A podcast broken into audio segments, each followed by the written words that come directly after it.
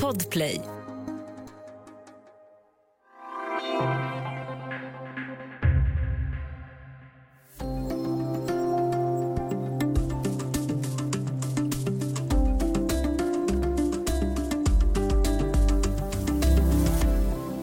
Snart överlämnar USAs nationella säkerhetschef en rapport om kränkningar av okända flygande farkoster till kongressen. Piloter vittnar om att de har sett föremål som kan vara ufo-fenomen varje dag under flera år. Så vad händer om vi nu får bevis för att okända farkoster gör regelbundna besök på jorden? Välkommen till Studio DN med mig, Ylke Holago.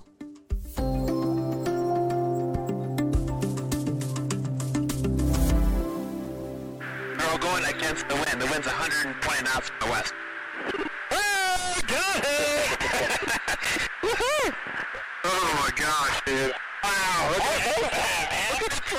Ja, så här lät det när pilot Ryan Graves fick syn på ett okänt flygande föremål. Och han har berättat i intervjuer om hur han under vissa perioder ska ha varit med om det här dagligen. Så jag säger välkommen till Claes Svahn, reporter på DN och Sveriges kanske främsta ufo-expert för att tala vidare om detta. Men vi måste börja med en väldigt grundläggande fråga här, Claes. Vad betyder ufo? Ja, UFO står för Unidentified Flying Object, alltså oidentifierat flygande föremål helt enkelt. Och det var amerikanska försvaret som myntade den förkortningen på 50-talet. Idag pratar man om Unidentified Aerial Phenomena, alltså oidentifierade fenomen i luften. Det är ju samma sak egentligen, men man har snävat in det hela för att hålla sig till den del av ufo-fenomenet som bara handlar om det som flyger över amerikanskt luftrum egentligen. Och du som har hållit på med ufo-frågor i flera decennier, hur känner du inför just den här rapporten som vi ska prata om idag och om den information som hittills har läckt ut? Vad väcker det för känslor hos dig? Ja, men det är jättespännande givetvis. Jag har ändå hållit på med detta sedan 1970-talet och eh, den här rapporten är väl den som eh, kommer bli den, kanske det grundligaste, men den kommer bli den mest avgörande för vilken väg som jag tror ufo-intresset för väldigt många kommer att ta i framtiden. För tar nu amerikanska myndigheter detta på allvar, då är det någonting som kommer att påverka hela jorden. Och det har ju alltså redan läckt ut bevis och filmer från den här utredningen som inte har presenterats ännu. Vad är det man ser på de här filmerna och bevisen? Ja, det man ser är ju då okända farkoster som har filmats utav de eh, infraröda system och även med andra typer av kameror ombord på amerikanska jaktplan. Och det är ju första gången som amerikanska försvaret eh, självmant släpper sådant material från sina absolut mest moderna jaktplan. Så det är spännande bilder. Vi ser ju hur eh, föremålen rör sig och vi hör piloterna, som vi hörde i början av det här programmet, hur de är oerhört upphetsade och inte förstår vad det är de ser egentligen. Och varför ville den amerikanska senatens underrättelsekommitté att Försvarsmakten skulle göra den här analysen av oidentifierade fenomen i luften? Varför händer det här just nu? Ja, då måste vi backa bandet till december 2017, egentligen till och med några månader tidigare. Men det var en man som heter Luis Elizondo som arbetade med ett spjutspetsprogram inom Pentagon som heter Advanced Aviation Threat Identification Program. Och det programmet den tittade då på vilka hot som amerikanska flygvapnet kunde tänka sig möta i framtiden. Man tittade också då på en del underliga rapporter som hade kommit in från piloter och eh, när Elizondo då missnöjd lämnade det här programmet därför att han ville att det skulle publiceras offentligt vad de hade kommit fram till. Då tog han med sig tre stycken filmer som han fick då avhemligade och så läckte han dem och eh, New York Times skrev om detta då i december 2017 och det blev en enorm nyhet runt hela världen. Och sen dess då så har den här rullat på kan man säga fram tills i somras då när eh, senatens underrättelseutskott med Marco Rubio, sen, senatorn då i spetsen, bestämde att man ville ha detta utrett och den 4 augusti så godkände då eh, vice försvarsministern David Norquist att det skulle bli en utredning och sen nu då i december förra året så skrev Donald Trump under beslutet att eh, den här utredningen skulle starta. Och varför vill man göra utredningen? Ja, man vill veta vad de här piloterna från US Navy, som det ju rör sig om, då, det är inte US Air Force faktiskt, utan US Navy, eh, vad, vad de har observerat i luften egentligen. Det kommit fram så många uppgifter, så många eh, observationer att man har tvingats helt enkelt att inse att de här rapporterna måste tas på allvar och inte bara läggas åt sidan som man har gjort hittills. Vi ska ta en kort paus och sen prata vidare om andra ufo-utredningar och hur ufon influerar populärkulturen.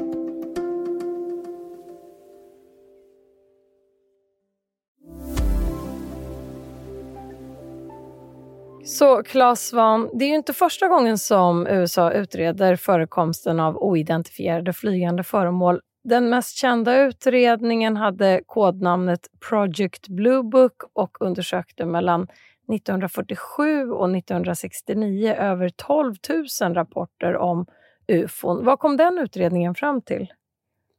Den utredningen leddes då av eh, amerikanska flygvapnet.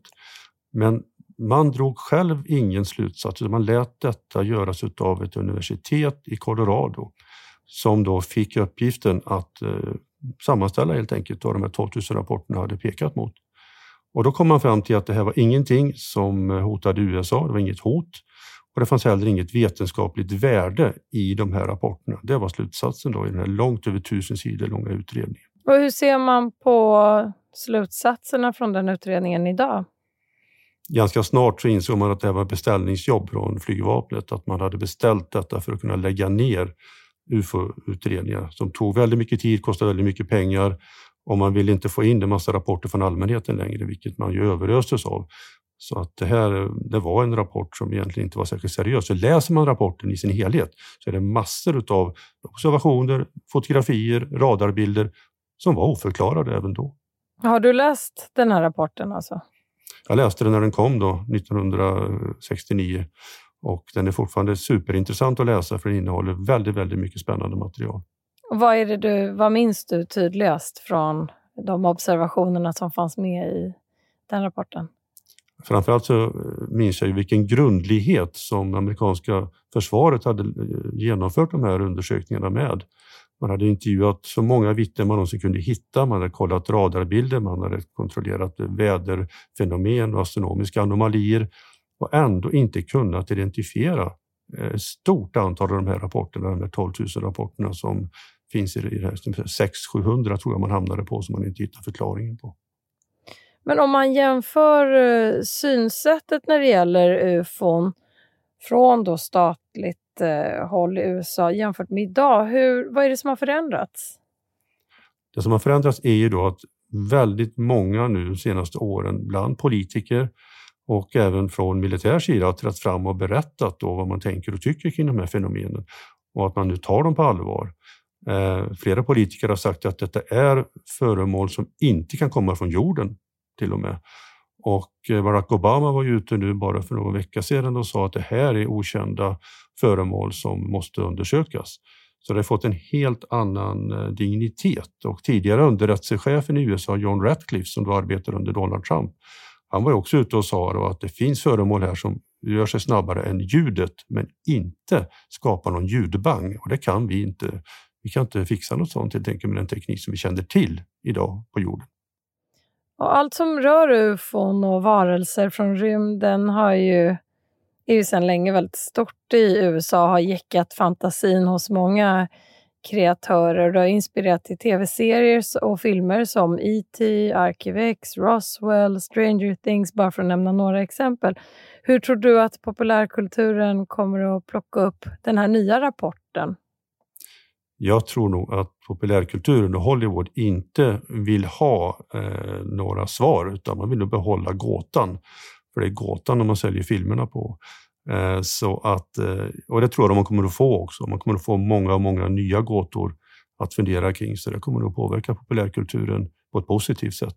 Vad tror du att man kommer att konstatera då i den här rapporten? Jag tror man kunde, kommer att konstatera att det har förekommit eh, kränkningar av amerikanskt luftrum av farkoster och föremål som man inte kan identifiera. och förhoppningsvis också då att man kommer att fortsätta utreda detta. För i rapportens eh, grundförutsättningar står från Marco Rubio då, att man vill att detta ska centraliseras. Att det inte ska vara 20-30 olika myndigheter som sysslar med UFO-frågan utan att det här ska samlas under en centraliserad myndighet som ska ha överblick över alla de kränkningar av okända föremål och farkoster som sker över USA. Och det tror jag vore en väldigt bra slutsats i rapporten. Nu pratar vi framförallt om USA, men hur ser andra länder på ufo-frågan? Ja, det är en rad länder som har undersökt uh, ufo-fenomen över sina territorier. Brasilien har gjort det, Chile har gjort det, Spanien har gjort det.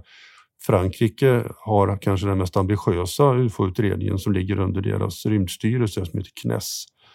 Och eh, Sverige gjorde ju detta på 50-talet framför allt, men även på 30-talet och 1940-talet hade man speciella grupper som arbetar med att undersöka okända föremål över Sverige. Idag är man inte lika intresserad uppenbarligen från den svenska eh, försvarsmakten. Jag har skrivit eh, ett antal frågor till dem och fått undvikande svar så här långt. Men jag tror att det vore nödvändigt i alla fall även för Sveriges del att titta på de här okända farkosterna som ju kan vara inkräktare från andra länder också givetvis. I vilken utsträckning handlar de här undersökningarna om farkoster från andra delar av rymden? Alltså det är ju den vanligaste teorin. Om du frågar vem som helst på gatan vad de tänker kring ordet UFO eller begreppet UFO så tänker man ju då IT, man tänker utomjordingar, besökare som kommer långt ifrån. Och det kommer man ju inte ifrån i det här sammanhanget heller. Och det säger ju också flera amerikanska politiker att det här ligger ju i utkanten av vad man tittar på just nu. Man måste ta hänsyn till att det är en teknologi som vi inte förstår oss på. Eh, så eh, det kittlar ju givetvis, men vi har inte de bevisen. Jag tror inte att den här rapporten kommer att komma med de bevisen heller.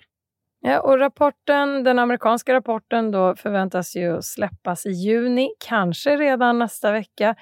Vad händer om vi nu får bevis för att okända farkoster från andra världar gör regelbundna besök på jorden? Ja, det skulle förändra hela vårt sätt att se på vår tillvaro givetvis och förändra allting i grunden. Att vi inte är ensamma i universum, det är ju en enorm eh, tanke som man kan spekulera kring men som ingen väntar sig ett jakande svar på sådär bara rakt ur det blå.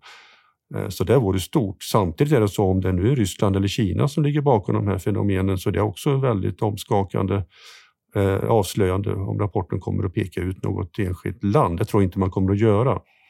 Men vad svaret än blir så blir det ett spännande svar.